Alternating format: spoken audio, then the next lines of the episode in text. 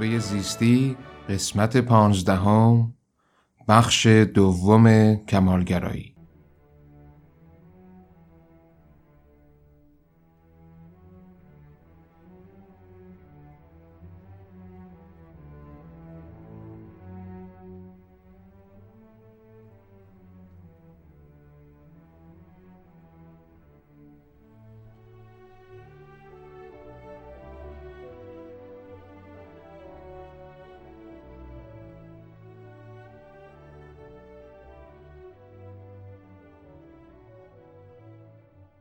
نشونه های استرابه چیه؟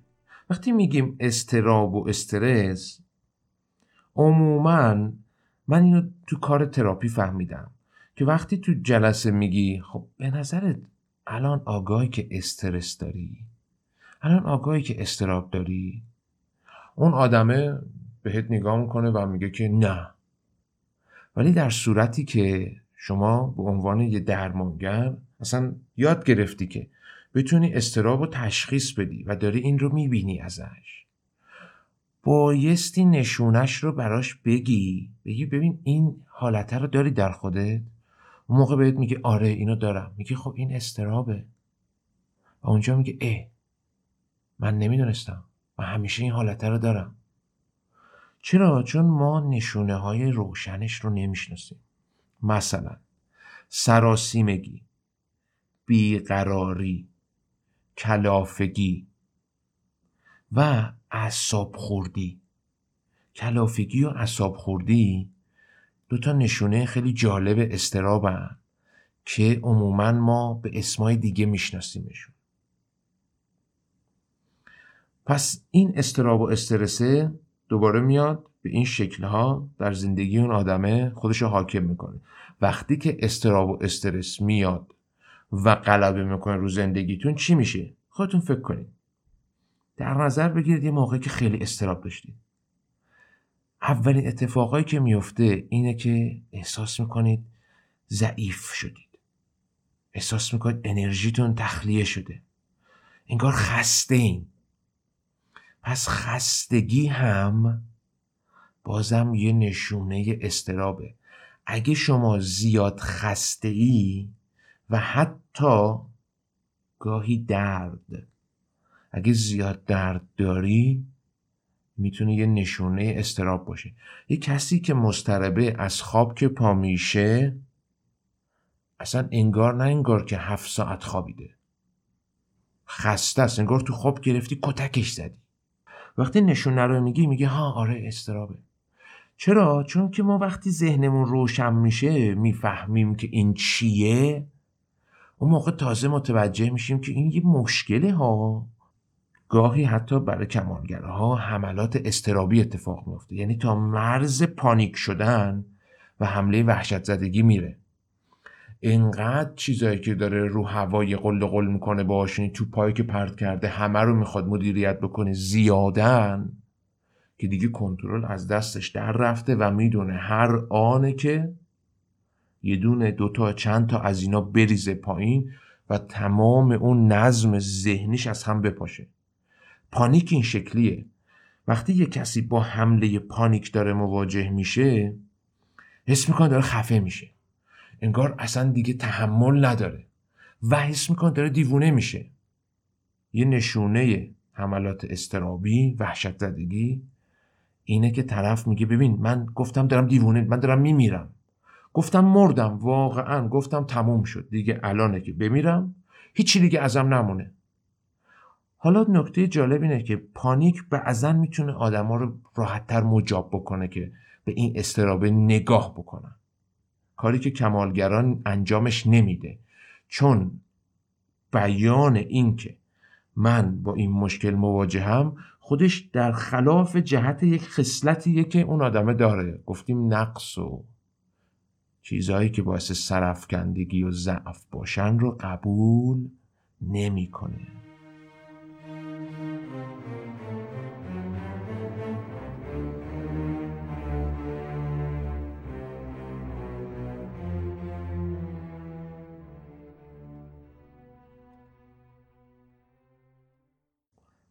حالا بیایم یه چرخشی بذاریم روی این چیزهایی که تا اینجا گفتیم از این حرفایی که تا اینجا گفتم اگر به نتیجه غیر از این رسیدید که کمالگرایی یه نوع مرزه و شاید حتی براتون روشن شده باشه که چرا یه جورایی این وسواس میمونه. آدم همیشه گیر جزئیات همیشه دنبال اینه که نقص رو پیدا کنه همیشه عیب و ایراد می‌بینه آدم ایرادگیریان اگه براتون نتیجه غیر از این اتفاق افتاده پس من نتونستم که اون چه که می‌خواستم منتقل بکنم که ولی فکر می‌کنم همینطور شده باشه. حالا بیایم یه چرخش بکنیم یه تویستی بذاریم رو ماجرا. آیا کمالگرایی به معنی میل به دستیابی به اوج شکوفایی درونی و بیرونی زندگی؟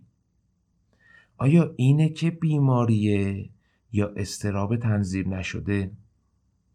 آیا کمالگرایی به معنی گرایش شما به اینکه شرایط رو بهتر کنید به اینکه رشد کنید به اینکه بیشتر یاد بگیرید مهارتتون افزایش پیدا کنه.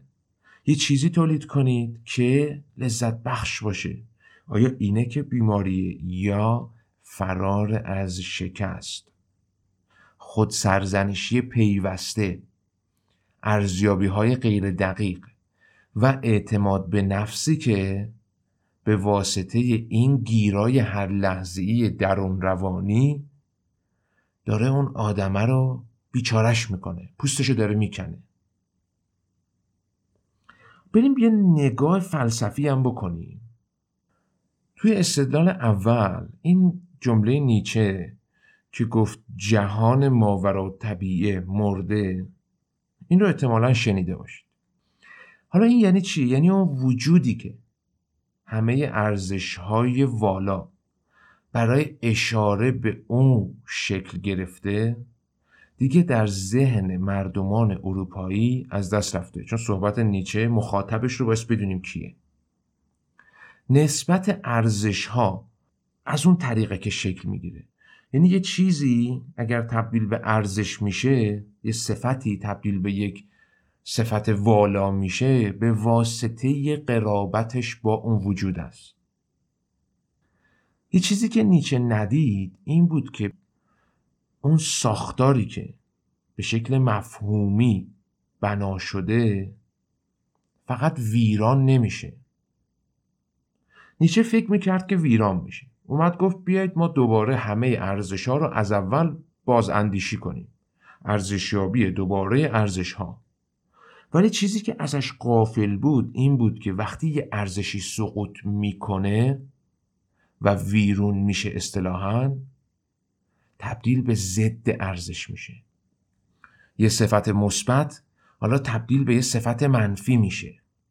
فکر می‌کنم این شد دیگه ها؟ که چرا کمالگرایی برای ذهن شرقی یه حالت دوگانه داره؟ چون ما به عنوان شرقی ها اینجا هر چی شما در ذهنت سرچ بکنی می‌بینی که کمال چیز خوبیه. به اون صفتهایی که با کمال چیدیم دقت کن. چون ساختار ذهنی ما متفاوته. و وقتی کمال چیز خوبیه حالا مواجه میشی که یه عده میان بهت میگن کمالگرایی یه نوع مرض ها یه وسواسه ها. حالا اون چه که قبلا یک روی بیشتر نداشت حداقل به ظاهر یک روی بیشتر نداشت و همش خوبی و سپیدی بود حالا در هم آمیخته شده. یه لایه های سفید داره یه لایه های سیاه داره. یه جورایی وقتی یه کسی میگه شاید من کمالگرا هم یه حس غرور و شادی درونی تجربه می‌کنه و همزمان یه طوری بهت نگاه می‌کنه برخورد می‌کنه که انگار آره خودم هم می‌دونم مشکله که این مقایسه بود که با خودشیفتگی کردیمش. که من باز این سواله رو می‌پرسم. آیا شما در اعماق خودتون از رشد شکوفایی از رسیدن به سرحد کمال از اینکه وقتی یه چیزی درست می‌کنید خیلی خوب باشه آیا بدتون میاد یا خوشتون میاد؟ آیا مشکل در کمالگراییه یا مشکل در اینه که ما قدردان و سپاسگزار نیستیم؟ خیلی خودمونی ترش. یعنی وقتی شما یه چیزی داری یه لباس داری یه ماشین داری خونه داری یا نداری حتی بالاخره یه سقفی بالا سرته. وقتی شما یه غذایی برات میاد آیا واقعا قدردانیشو می‌کنی؟ آیا واقعا سپاسگزاری می‌کنی؟ آیا خوشحالی می‌کنیم ذوق می‌کنیم از اینی که هست؟ از هر اون چه که هست به هر میزانی که هست چون می‌تونست واقعا نباشه. خصوصا تو این دوره کرونایی فکر می‌کنم خیلیاتون اینو فهمیدید که واقعا خیلی چیزا می‌تونست نباشه ولی هست به همون میزانی که هست آیا ما سپاسگزاری می‌کنی؟ آیا ذوقشو می‌کنی؟ حالا اگر که من گرایش به کمالگرایی دارم اگر که تو گرایش به کمال داری و کمالگرا هستی آیا کمالگرایی مشکله یا سپاسگزاری نکردم آیا کمالگرایی مشکله یا استراب تنظیم نشده؟ حالا یه استدلال دوم. وقتی ما میگیم کمالگرایی و تعریف دوم و جدید رو فقط براش میپذیریم آیا غیر از اینه که کمال اون چیزی میشه که به نحوی با بیماری عجین شده؟ آیا وقتی که ما اینطور نگاه کنیم بگیم کمالگرایی بیماریه و در نتیجه پس این کماله که داره در ما ایجاد مرض می‌کنه آیا راه غیر از اینه که بگیم بابا ولش کن رها کن شاد باش بی خیال. دنبال بهتر شدن دنبال والایش دنبال این چیزا نباش. آیا نتیجه غیر از این میشه؟ حالا اگر که نتیجه این میشه بیاید اینو یکم بستش بدیم. اگه کمال به عنوان یه قایت اگه از دست رفت. آیا حالا یعنی اون چه که شما میگی سرحد شکوفایی زندگی منه. من اگه بخوام بگم این زندگی رو واقعا زندگیش کردم این نعمت زنده بودن. که بازم توی این دور کرونایی دیدیم می‌تونستیم نباشیم. آیا حالا اگر این قایت شکوفا کردن زندگی از دست بره چون کمال چیز بدی و کمالگرای چیز بدی شده آیا این به این معنی نیست که رشد شکوفایی همه ابعاد زندگی از دست میره؟ بعد اگه ما یه ذهنی داشته باشیم که اینطور کار می‌کنه آیا غیر از اینه که وقتی ببینیم یه آدمای قصدای بزرگ دارن هدفهای بزرگ دارن خیلی سعی می‌کنن شکوفا بشن آیا بدمون نمیاد یا نگران نمیشیم؟ آیا خودمون تبدیل به یک نوع افرادی که دچار میان مایگی یعنی همین بیخیالیه؟ همین بابا ولش کن چه کاریه؟ آیا دچار یه نوع بیخیالی و افسردگی نمیشیم؟ ببین یه مرز خیلی باریکه ها. بین اینکه شما اون چه که هست و واقعا قدردانش سپاس گذارش میگی خیلی خوبه که هست. و ذوقشو می‌کنی. و در عین حال می‌دونی که می‌تونی بهتر هم بکنی. تفاوتش تو چیه؟ تفاوتش در اینه که وقتی تو در اون لحظاتی که داری سپاسگزاری می‌کنی یعنی به تمامی هرچی که هست و پذیرفتی. لحظاتی رو داری که در آرامشی پذیرفتی. به مسیری که اومدی نگاه می‌کنی. به سختی هایی که تو این راه کشیدی نگاه می‌کنی. به خوبی هایی که تو زندگیت اتفاق افتاده. حتی به شکستهایی که تو زندگیت شده نگاه می‌کنی. و می‌بینی که چطور رشدت داده. برای همین سپاسگزاری. برای همین شکر می‌کنی. برای همین خوشحالی. ذوق می‌کنی. فردایی هفته دیگه ماه دیگه که نگاه کردی به زندگیت یه پتانسیل جدیدی در خودت دیدی؟ احساس کردی که اگر یک مهارت دیگه یاد بگیری اگر اینجا بتونی به اون آدم کمک کنی این می‌تونه زندگی تو رو شکوفاییش رو بیشتر بکنه؟ چون که این گرایش به کمال رو داری میگی من این سختی تازه رو میپذیرم. من این دوره رو میپذیرم. که بخوام برم یه چیزی رو یاد بگیرم. و اگه استراب تو بلد باشی که تنظیم کنی اگه بتونی کنترل ذهنت دست خودت بگیری اون موقع می‌تونی متمرکز کار کنی. اون موقع به دور از خلق پریشون می‌تونی کار بکنی. پس حالا آیا واقعا ارزششو نداره که بیایم کمالگرایی رو سعی بکنیم احیاش بکنیم؟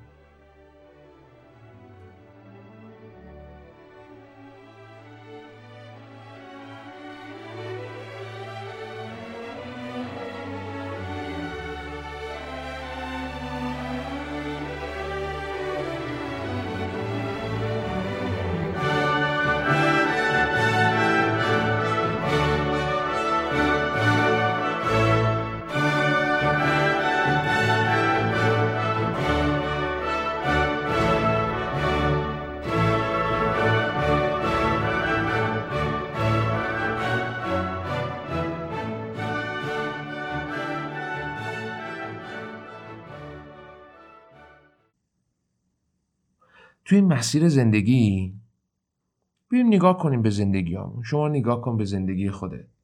من نگاه می‌کنم به زندگی خودم. و واقعا بیاید این تمرین رو صادقانه اینجا بکنیم. تو مسیر زندگی با دشواری و پیچیدگی مواجه میشیم. تو مسیر زندگی با شکست مواجه میشیم.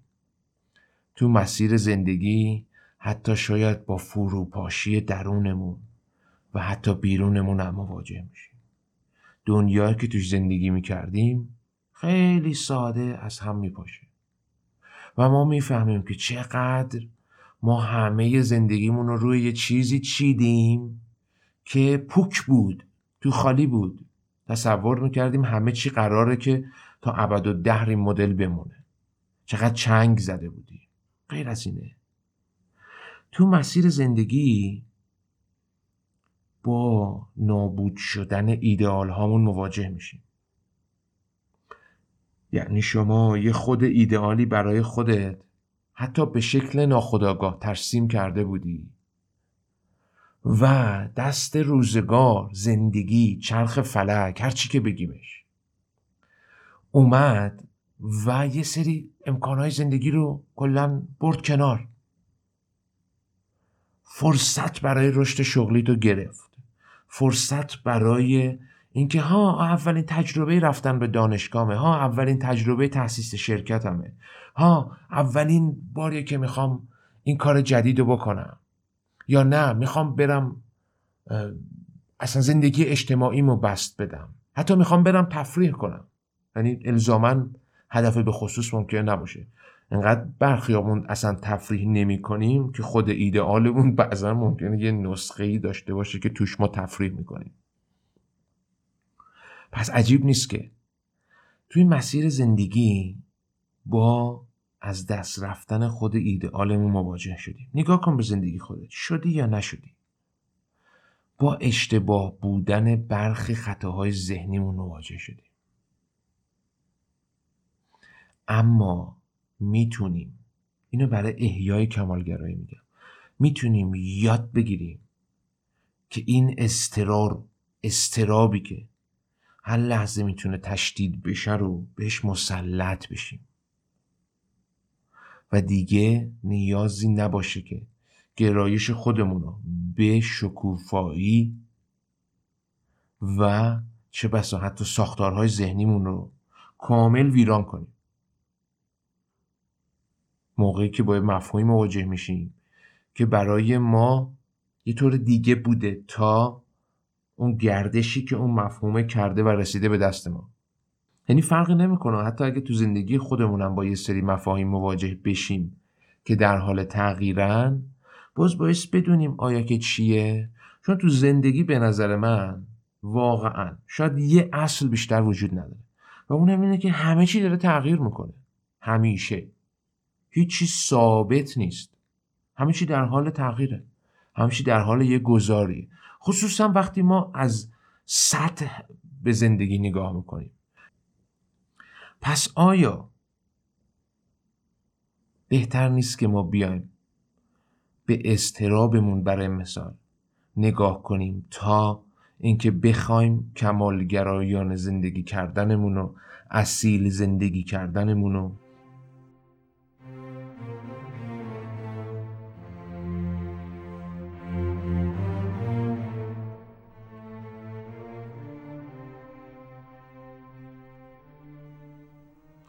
و در نهایت هم بیاید نگاه بکنید ببینید که آیا از اون اشیایی که حتی خوشتون میاد مثلا یه برند خاص گوشی یه نوع خودرو یه نوع ابزار مدرن آیا احساس لذت و شادی می‌کنید؟ آیا غیر از اینه که وقتی با اونا مواجه میشید می‌بینید که کارکردشون عالیه خوب کار می‌کنن طراحیشون زیباست چقدر خاصه چقدر قشنگه؟ آیا غیر از اینه که این حس قابل تقدیر بودنشون رو تجربه می‌کنید پس آیا شما از کمال حتی نسبی خوشتون میاد یا بدتون میاد؟ یعنی اون چیزی که در اشیا در نمودهای وجود می‌بینیم. اون چیزی که در ظاهر پدیده ها در کارایی پدیده ها می‌بینیم. آیا خوشتون میاد یا بدتون میاد؟ حالا آیا کمالگرایی رو اگر بهش بگیم یه صفت منفی غیر اینه که مثلا به یه نوک کوه نگاه کنیم. بگیم که قله سبب آسیب به پاها درد مفاصل تشنگی گرسنگی و خستگی میشن. اگه شما یاد بگیری چطوری انرژی تو تنظیم کنی چطوری راه بری کی استراحت کنی چه وقتی چه شکلی به سمت قله بری و این کار انقدر با آرامش بکنی از این مسیره انقدر لذت ببری اون موقع آیا غیر از اینه که می‌بینی؟ نخیر قله سبب هیچ یک از این آسیب ها نیست. به همین ترتیب آیا غیر از اینه که شکوفایی و رشد و کمالگرایی و تلاش کردن حتی هیچ کدوم الزامن چیز بدی نیستن؟ پس دیگه داریم به آخر این اپیزود نزدیک میشیم و می‌خوام که ازتون بپرسم که آیا ترجمه بهتری برای کمالگرایی سراغ دارید. یه لغتی که پرفکشنیسم و پرفکشنیست رو بتونه به شیوهی که یه کمی گویاتر باشه بهمون نشون بده. که توی اون ما بتونیم اون مواردی که حضور داره رو روش بهتر و بیشتر متمرکز بشیم. مثل اون خیال پردازی و استانداردهای غیر واقع بینانه خود سرزنشی و همه این موارد دیگه که گفتیم. و اگر که علاقه مندید به رزرو وقت مشاوره و روان درمانی می‌تونید به سایت تجربه زیستی مراجعه کنید. اونجا توی یکی از منوها که با همین عنوانه می‌تونید مراحلش رو ببینید. و قبل از شروع کار روان درمانی هم می‌تونید پادکست مربوط به شروع روان درمانی رو گوش کنید. فکر می‌کنم که جالب باشه. خود صفحش هم یه سری توضیحاتی هست و اینکه و در نهایت هم یه توصیفی از مکانیزم های دفاعی که تو پرفکشنیسم هست گذاشتم که اگه انگلیسیتون خوبه و اوکیید که بخونید و کنجکاوید می‌تونید بیاید یه نگاهی بهش بکنید. و نظراتتون رو کامنت کنید بنویسید لطفا. بگید که چه موضوعاتی رو بیشتر براتون جالبه و اگر نقدی دارید اگر فیدبکی دارید حتما خوشحال میشم. پس تا اپیزود دیگه فعلا خدا نگهدار.